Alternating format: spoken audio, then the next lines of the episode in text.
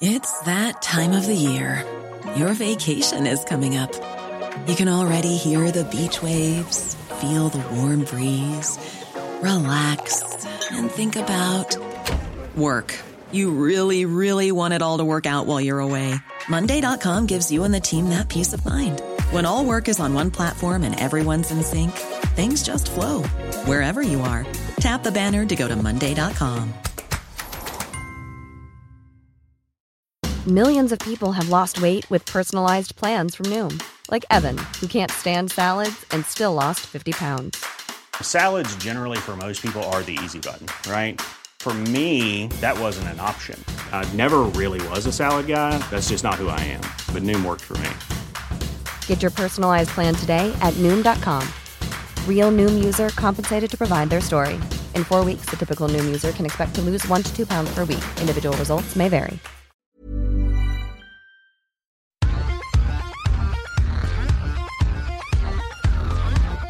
Hello and welcome to Government versus the Robots, the fortnightly podcast which takes a look at how technology will influence politics in the future.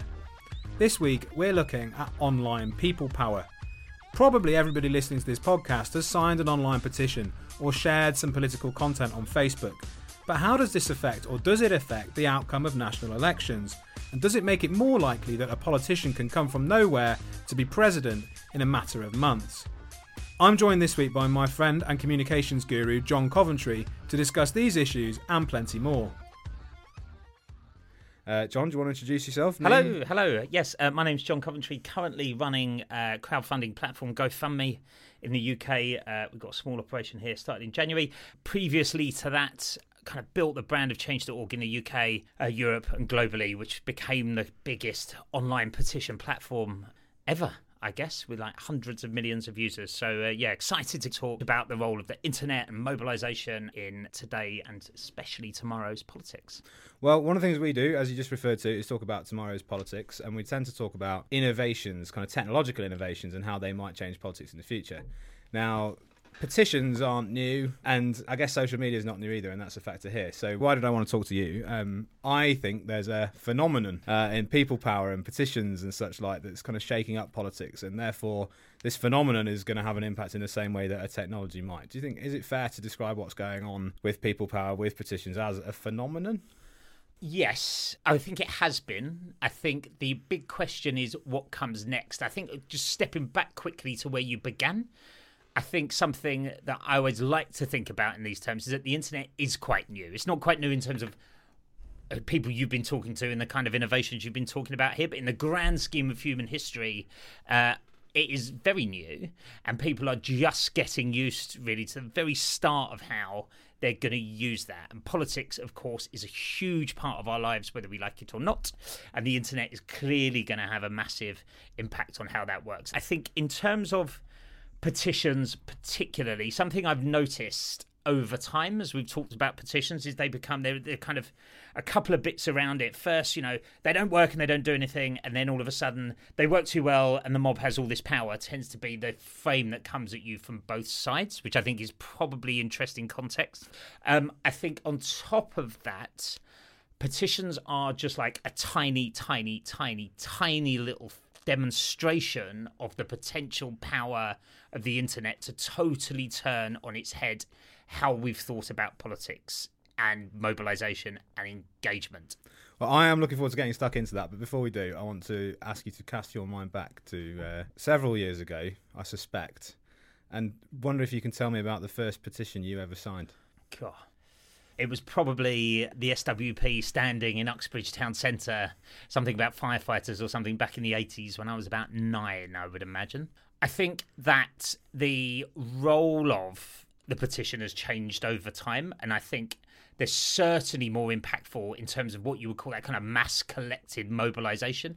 And I think the one thing the internet has done particularly is if you signed a petition on the street corner kind of back in the day about a local park or speed humps or something, you never really knew when that where that went to. So there the capacity for bringing people together around individual political and social moments, getting them to put their name to something, and then continually telling them an engaging story over time about that issue, is one of the most powerful things about the kind of development of the online petition. So if I kind of invite you to step back for a moment from the present and kind of into a slightly more philosophical realm.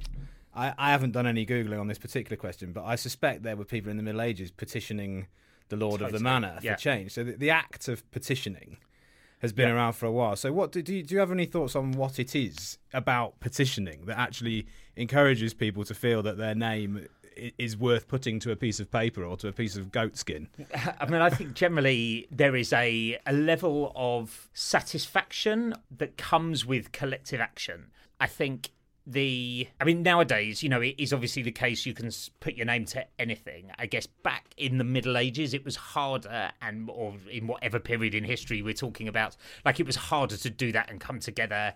And if you think about those huge moments in history, for example, are basically all based around this very simple idea that we are a more powerful collective group than we are as individuals, which seems kind of ball achingly obvious now and potentially wasn't then and was kind of groundbreaking. I think now it is still the case. And it's also easier, isn't it, to say something if other people have said something too. And I think again now as we follow through into particularly the era, era of much more distributed politics, right? Of people who don't stand on a kind of left and right ideology, but stand on the idea of, you know, I believe in this particular issue, which breaks down what we used to call, I think, left and right. I think what you see now is just that at scale. And I think the internet and online petitions, as you fast forward through history, just give you scale and pace and just this rapid growth of people being able to say more stuff more times to more people. So, when did you first realise? I'm going to guess. I'm going to take a punt on it not being the 1980s SWP petition. when did you first realise the power of the petition? So when I joined Change.org, um, I was incredibly skeptical. Like it seemed like a dynamic and exciting company that was doing something interesting in and around that space. I'd worked for NGOs before, fabulous organisations. Uh, a couple of things happened fairly early. Believe it or not, the Voice newspaper was told they couldn't get accreditation to the media centre for the 2012 Olympics. Obviously, huge uproar. They start a petition, about five, ten thousand signatures, and again, the action of that becoming such a high profile story, particularly amongst progressive circles, and that overturned their decision like much quicker. Um, following that, obviously, this week, Jane Austen is on the £10 note. Caroline Criado Perez of this parish. She um, started a petition. Churchill on fiver, like everybody knows, absolutely massive story of which everybody said it was completely pointless and unimportant, but obviously it kind of wasn't. Said a very huge thing about gender equality at that time, and then another one around like no more page three of this insurmountable thirty-year-old campaign to get the Sun to show a little bit more respect for women in their pages that nobody said was winnable and because of just the mobilization around the petition not the petition in and of itself but the energy and the solidarity and the collective action that that showed puts an immense pressure on a kind of brand a corporate target. And so i think those three between them started to make me think actually this isn't just an exciting new and innovative company. There is a model here that can work to do something interesting. And the way to do that which I guess was kind of new at the time and is the thing I think will be the ongoing innovation. It's just the distributed nature of it. People who traditionally had power and controlled those conversations stand back, let people genuinely who have a story to tell get stuck in and do their thing, and that will be more impactful over time. That throws up a whole range of questions for me. I mean, not least we're talking about quite a short time frame. The first time we came across each other, you were presenting, I think, at the Institute for Government for a WonkComms event, which was a Yes. policy research communications collaboration. Um, it doesn't feel that long ago, and that all felt current then. Mm. So it's quite a short period of time. But what what do you what have you seen change, if anything, in the way that kind of petitions gain traction in the in the public eye? I think generally we have a much clearer understanding of the social graph. I think Facebook, particularly as a company and as a um, tool, holds an inc- immense amount of power over all of this. I think the question normally comes up, you know, is there petition fatigue? I don't know if there is. I think it has become a slightly hackneyed thing. Like, I think there are still, you know, if it is an issue on which you care about deeply, you will never be fatigued on it. And it has become a very simple and clear and kind of impactful way for people to express their voice. I think there is a definite risk this becomes incredibly one dimensional. And I think there are people are becoming smarter and sharper at how they use the internet to drive change. I think the particular advantage of the petition model is it's generally or almost entirely has to be weighted towards a very specific policy ask. Right? Do, do people care deeply about the issues they sign petitions on? I I have quite an optimistic. I don't think most people share this view. I have a fairly optimistic view of how people engage, particularly with something like Change.org. Right? I do. I think people get an email or they see it on their Facebook feed, they read it, they digest it. They might do that quickly.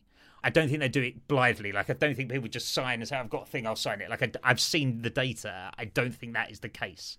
I think people make a value and identity choice when something arrives in their inbox or they see it in their Facebook feed, and they might make that choice because they want to be seen to be doing something on that. They might make that choice because their friend has done it. But I think also, if you look back at politics throughout history, that has also been the case. So I think what we see is the internet holds up a kind of magnifying glass to human behavior, amplifies it, accelerates it, doesn't necessarily change it in a particularly profound way.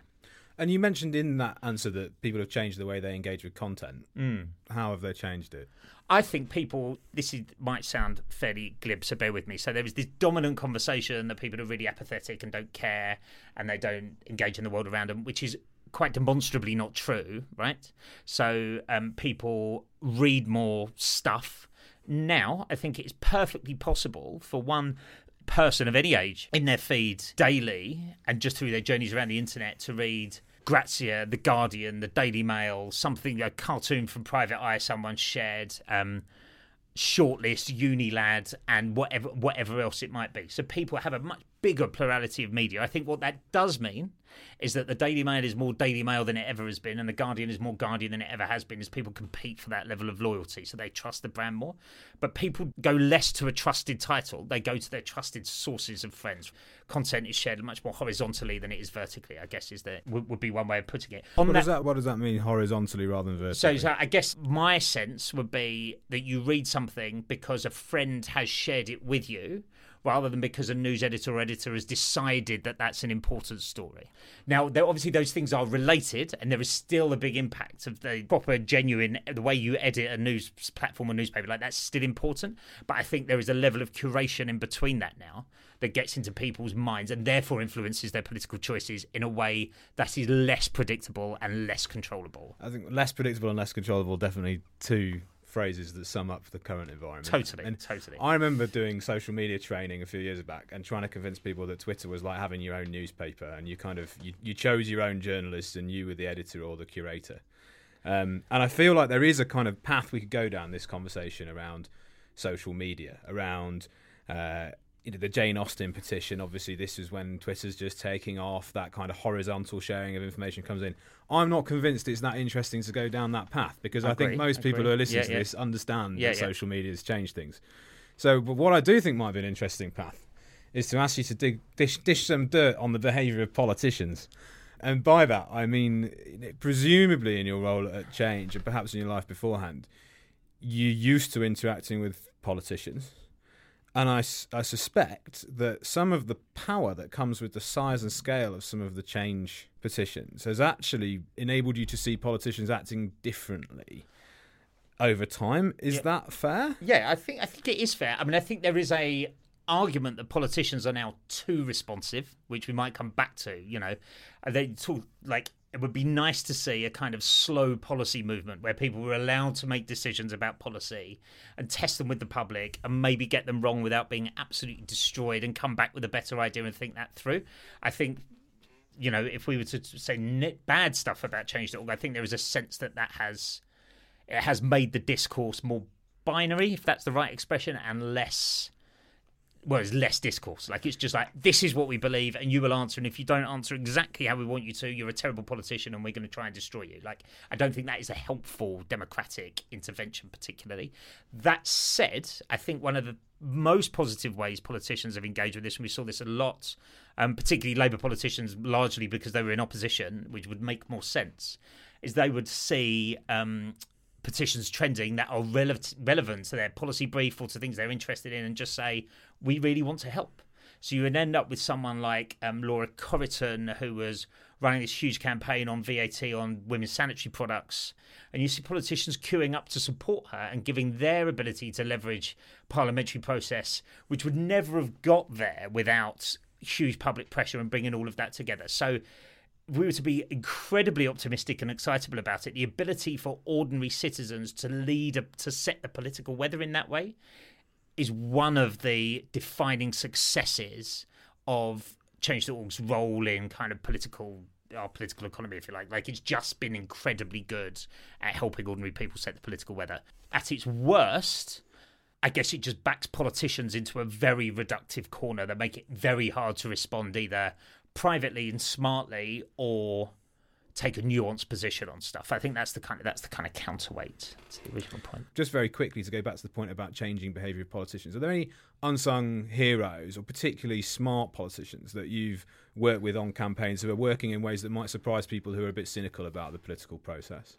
Yeah, I mean, just like stepping back on the emailing researchers thing, we got rid of that at Change.org when I worked there. It just seemed a totally reductive and stupid way. Like our job then is to bring democratically elected people and companies closer to citizens. And so doing something that immediately and intrinsically upsets the person is a really dumb thing to do, in my view. I think, secondly, in terms of unsung heroes and politicians, I mean, my local MP, Stella Creasy, has always been excellent at championing the voice of particularly young women who are working online on these things, and that's been great.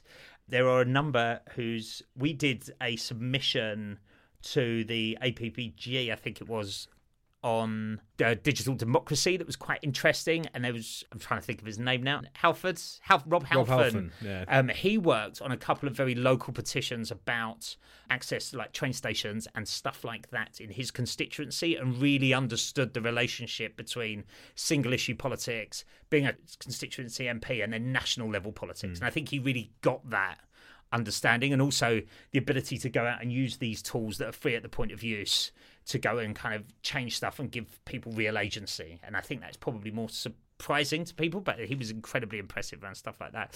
Most MPs, I would say, very, very few MPs, particularly I mean, cross party, most MPs are starting to use these tools well. I mean, I haven't worked there for a while, so it'd be difficult for me to know most up to date ones were, but we generally had a pretty good experience with MPs, um, apart from the ones who emailed us thinking we were 38 degrees, asking us to stop sending stuff which we weren't sending. That's the halfway mark for this week's episode. We'll be back just after the advert break.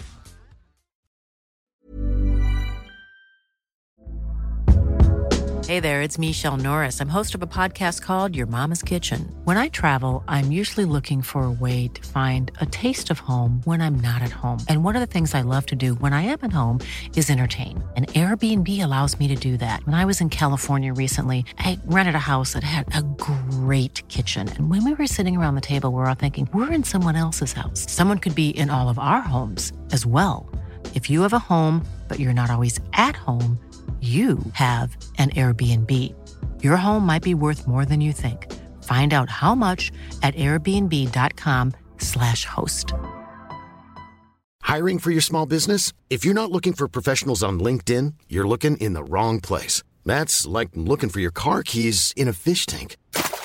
LinkedIn helps you hire professionals you can't find anywhere else, even those who aren't actively searching for a new job but might be open to the perfect role. In a given month, over 70% of LinkedIn users don't even visit other leading job sites. So start looking in the right place. With LinkedIn, you can hire professionals like a professional. Post your free job on linkedin.com slash people today. Hey, it's Ryan Reynolds, and I'm here with Keith, co-star of my upcoming film, If, only in theaters May 17th. Do you want to tell people the big news? All right, I'll do it. Sign up now and you'll get unlimited for $15 a month and six months of Paramount Plus Essential Plan on us. Mintmobile.com slash switch. Upfront payment of $45 equivalent to $15 per month. Unlimited over 40 gigabytes per month. Face lower speeds. Videos at 480p. Active Mint customers by 531.24 get six months of Paramount Plus Essential Plan. Auto renews after six months. Offer ends May 31st, 2024. Separate Paramount Plus registration required. Terms and conditions apply if rated PG. And we're back. This week we're looking at online people power, and you were halfway through hearing from John Coventry. Okay, so I mean, I think you've described a picture of change. I think the way that politicians have changed, the way that the power of the petitions changed. where are things going? Where hmm. if, if if you say now MPs are almost too responsive, they've tapped into this, they've realised that there's an authenticity to the the person in the street picking up their issue and taking control of it for themselves where, what might be the next frontier for online people power? So I think, yeah, I mean, it, again, like thinking that petitions were basically a context of massive collapse in pu- of public trust in institutions. So people wanted to do this stuff themselves. Huge forward leap in technology, which meant those tools were available for free to people to use. And the idea that people are engaging in politics less through an ideological lens and more through a single issue lens. Like if we take those three things and like apply that to the future, um, petitions will still exist. I think they're quite an one dimensional tool. I think people are understanding organising more than they ever have. So they, of course, people became. When I left university, it was I wouldn't say it was trendy, but it was quite popular to become a professional campaigner, right? To join an NGO and understand about how to mobilise people. People are getting that; they understand that quite naturally in their day to day lives now, and so I think we will see a much bigger distribution of political campaigning. And I think if you look at the um, last general election and you look at the stuff that I think was the most interesting piece about the whole um, Corbyn campaign, if you like, was not the Corbyn campaign at the centre. It was the idea that people with a loosely connected, broad, broadly connected worldview went and made anti-Tory attack ads pro Corbyn, pro Labour ads and videos and memes and all of that came to platforms like GoFundMe, crowd-funded advertising budget, and went and like boosted those around Facebook, I think is fascinating. And so the ability of Team Jeremy, if you like, at the centre to say, we're not particularly going to control this message, right? Which obviously has its downsides in terms of abuse. Absolutely. We are not going to be overly precious about who delivers this message and who controls it, I think has incredible impact. Because if we go back to the idea of horizontal sharing rather than vertical communication, what you see is people not saying, oh, this looks like a heavily promoted vote leave or Tory ads. This actually just looks like something my mate has made, and now my mate has shared it. Like that is a much more engaging proposition, and I can genuinely see that being the future of British British political communication, which is much easier if you have a membership of half a million people or whatever than it is if you're the Tories, who you know the the. I guess the narrative up until then is that, like, you know, the Tories can f- throw millions of pounds at Facebook and they will win every election, which has just proved like was shot to bits at the past election.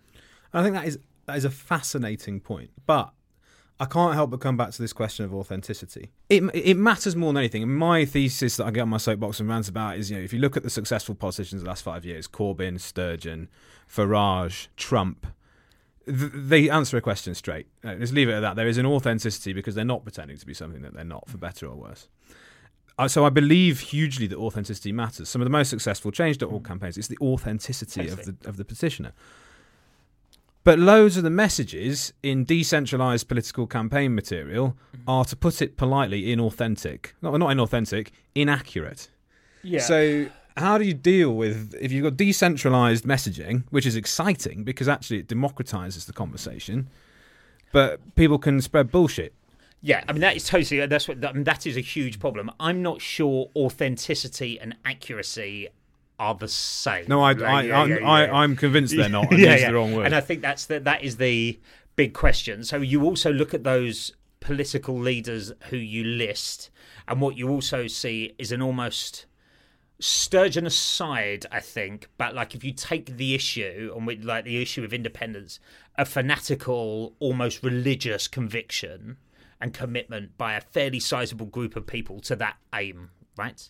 They're all slightly different, right? You know, so people are convinced Corbyn is the kind of, you know, this is real socialism and we are nearly there on the journey to it. Trump is just, I'm not never quite sure what the Trump phenomenon is, but it's tapping into this particular group of people and their kind of hatred and stress at the world. And Nick, Nicola Sturgeon is just like, we're going to take independence to its final conclusion, right? So all of those pieces, they're slightly different, but authenticity is definitely key. But authenticity is something, it seems to me, you can be that in the person and then the as that as you share that content, as you kind of drive that wider through social and face to face interaction and all of that, that authenticity stays. And those pictures that you use, you know, this is a quote from this very authentic person, or this is a quote from the other side, the inauthentic person.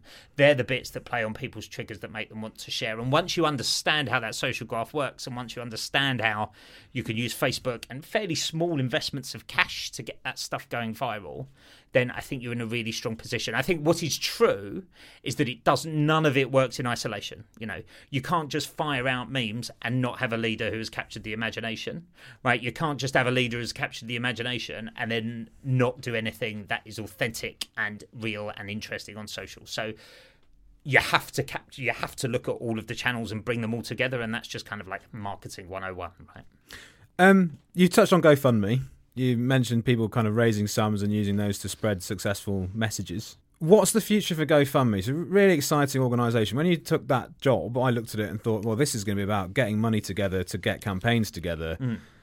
Is that the right conception? If I was to think, is there a future where there's a political movement that's crowdfunded through GoFundMe? Is that viable? I mean, Gina Miller and the Best for Britain campaign raised 400 ish thousand pounds on GoFundMe. I think so crowdfunding again social fundraising whatever relatively new but kind of not. Like i just don't think people have understood people have either thought i'm inventing some kind of widget so i can put try and get some pledges on kickstarter or my friend is very sick we can kind of raise money. I guess where we're not at yet is this idea of where i think they are more in the us particularly this idea of ingrained peer-to-peer distribution of capital where people say i want to do this back me with some money and people put in small donations and I think we have seen. I mean, we've seen a few things. There's an organisation called Level Up, very small, young, dynamic feminist organisation that's raised 15 grand in a week to, to, run this kind of. You know, there's an organisation in the US called Ultraviolet. This kind of quite very digital first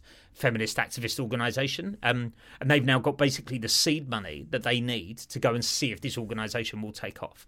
And so there is huge potential on that front. I think with GoFundMe, what we're trying to do is offer a blank canvas, right? An incredibly advanced, hugely shareable social fundraising product, and people come and put their mark on that, on how they want to do it, and that's certainly also how it was it changed it all. Right, here's the tools, go and do your thing. You know, we don't want to apply our worldview to that. To that, it's time for you to, you know, this is a product there that's for you to use. So I think again, we've only scratched the surface. We come back right to the start. You know, when we say the internet and social is not new, I think it's incredibly new. You know, when we look back in, when my daughter who's five looks back now in 50 years, right? You know, and looks at what whatever job she's doing that we can't even predict exists now looks back at kind of Twitter and look, we used to share everything on Facebook. They'll think we were completely uh, bizarre, I think, and um, there will be just new ways of it all happening. So, you know, I think we're all just scratching the surface of these things. The potential is almost limitless if we get them right. I think the concern is how do we keep the conversation at a level that is genuinely engaging and inclusive and you know not as kind of viscerally awful as it can be sometimes now. And there's a there's a safety in what you know. So when I listen to listen to the trend and think about the trend in a lot of the stuff that you're talking about, am I bonkers to think that there's a world where you kind of cut Westminster out of the loop? So you, you, you have an incredibly engaging, charismatic, authentic upstart from nowhere, gets a bit of cash together on GoFundMe, manages to get a few friends to start making messages. He's pretty media savvy, and before you know it, You've you got a non, you've got non non Westminster candidate leading the political conversation in this country. How far off is that? Um, I don't know. I think it would be clear to say that I think like there is no way we'd endorse like crowdfunding a dictatorship here, right? Like I think it is important the democratic checks and balances that exist. I think it is certainly true that there is a case in which, and again, yeah, Macron in France is a fine example. You know where people are sick of just the existing. Oh, they say this: people are less engaged with the existing back and forth, and they want to see something new, right? And we see that. We see it with Corbyn to an extent with Sturgeon. Like this is not a new phenomenon. I think it is certainly true that sometime in the next ten or fifteen years, you could see a political leader from a mainstream or new party who comes through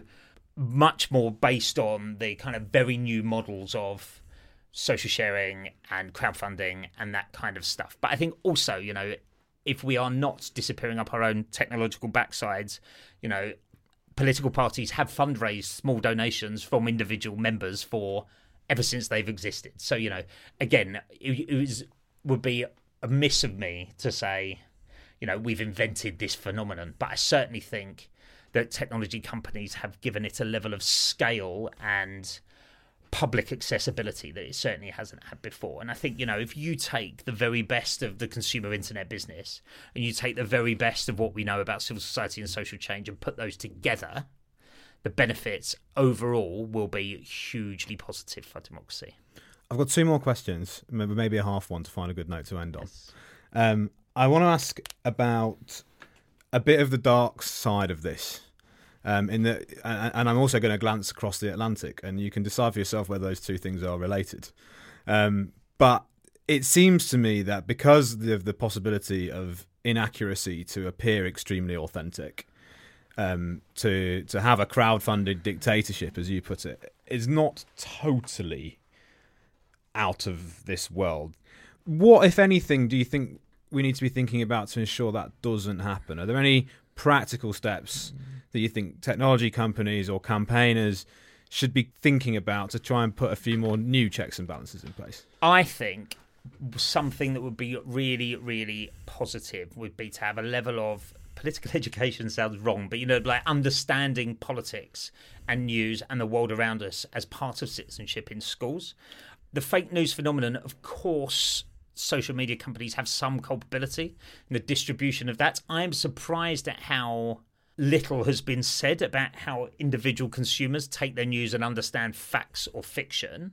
And I think that is important for people to learn. Like, Facebook gets a lot of stick in this area, but I actually think some of the stuff they've done around these this is how to spot fake news or this is how to make sure you know you're consuming facts rather than like I think that stuff is helpful. I think also that it's important to know that there is no absolute truth, right? You know, most of this stuff is just people's versions of the truth. Now, some people are putting bollocks out on social media that is absolutely true, and they should be called out for it and stopped. Um, and I think that comes through debate rather than um, restriction. But I think it starts with the idea of becoming better at critically evaluating the content that is put in front of us. And again, I'll say this is because this is also new, right? Um, and people don't understand what, you know, that that really shabby looking meme might not be 100% true. And I think we need to be better at spotting it, better at calling it out, and better critical evaluators of the content that's put in front of us. Any regulation, legislation, or is that a step too far? I mean, like, I don't know how you do it, really. We don't do a particularly good job at regulating the kind of national news titles that are out there at the moment, and I'm not sure we should particularly. I think you know the British media has always been a kind of bit of a Punch and Judy show, a kind of, you know, I'm trying to think of the right expression, but it's always been, you know, light and shade and all of that. And I think there are problems with it, but I think overall, as free a press as possible is the uh, is is is the best way to go. And again, I think as people grow up with social media, as people who become digital natives, one of a less terrible expression, I think generally we'll become better at evaluating the content that's in front of us. So my last question to to find a positive note to end on. You've seen some pretty inspiring people make some pretty inspiring changes in the world. What have they had in common, and what should anybody listening wants to make changes take from that? Often they've been women, often they've been young women, and often they have just been absolute refusal to be limited by what people told them was possible. And I think that's the key thing. And I think that quite often when I've spoken to people, you know, can we do this and change it? It's like, this is the internet, man. Like, literally anything is possible. There are no limits to what we can achieve. And I think people come to the platforms with a story to tell and a real kind of lived experience. And they've broken down barriers and just gone at it and continually surprised themselves and the world around them with what they've been able to achieve. And I think if you keep things focused and you keep your eyes on the prize and you use your networks and you are relentless and you work hard and you be nice to people, generally, people will win out in the end. And I've seen that repeatedly through a number of jobs that I've done, both through NGOs, Change.org, and on to GoFundMe now. John, thanks very much for trekking all the way here to the wilds of North London. Um, I suspect it's been a couple of decades since you last walked up this part of King's Cross. Uh, I don't know if you talked as much that time, uh, but it's been good to have you here. Uh, and uh, thanks very much for coming. Thanks. So there you have it. Next time your Facebook post gets plenty of likes, boost it by 50 quid, and you never know, it might go viral. That's all for this week. But as ever, if you like what you've heard, please like us, share us, or follow us on social media. On Twitter at Government versus the Robots, that's G O V T underscore VS Robots. On Facebook at Government VS the Robots, or find me on Twitter at TannerJC.